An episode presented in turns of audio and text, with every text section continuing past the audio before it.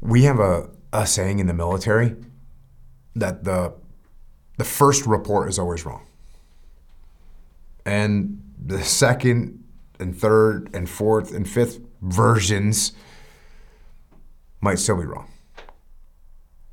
And that happens all the time in the civilian world as well. It happens with news reports a lot.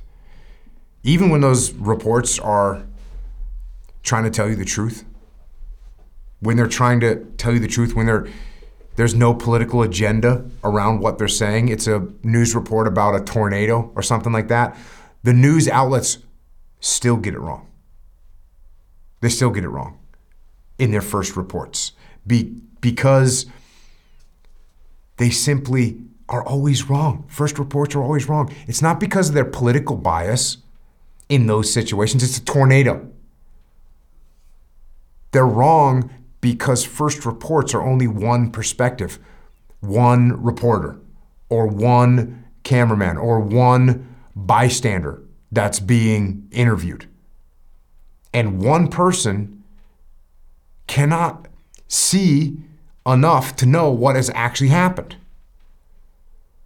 Because that one person only sees what they see. And on top of that, they're emotional and they have their own biases and they have adrenaline in their blood and they have tears in their eyes and anger in their voice. And so their perspective is going to be flawed.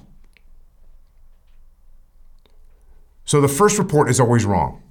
And you don't understand what happened until you get other perspectives. And even then, even then, if you interview every person involved with an event, you still only have an idea of what actually happened. You won't actually know what happened. So there's a lot going on in the world right now. And there always is a lot going on in the world, but right now it's particularly volatile.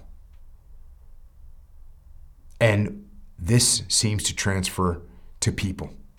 When the world gets volatile, people get volatile too.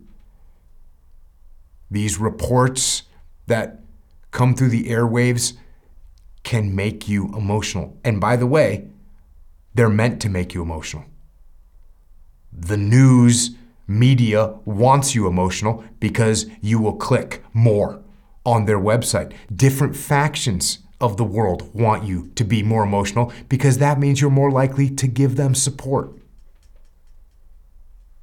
But these emotions that have been generated or at least inflamed by misleading reports, they do not help you.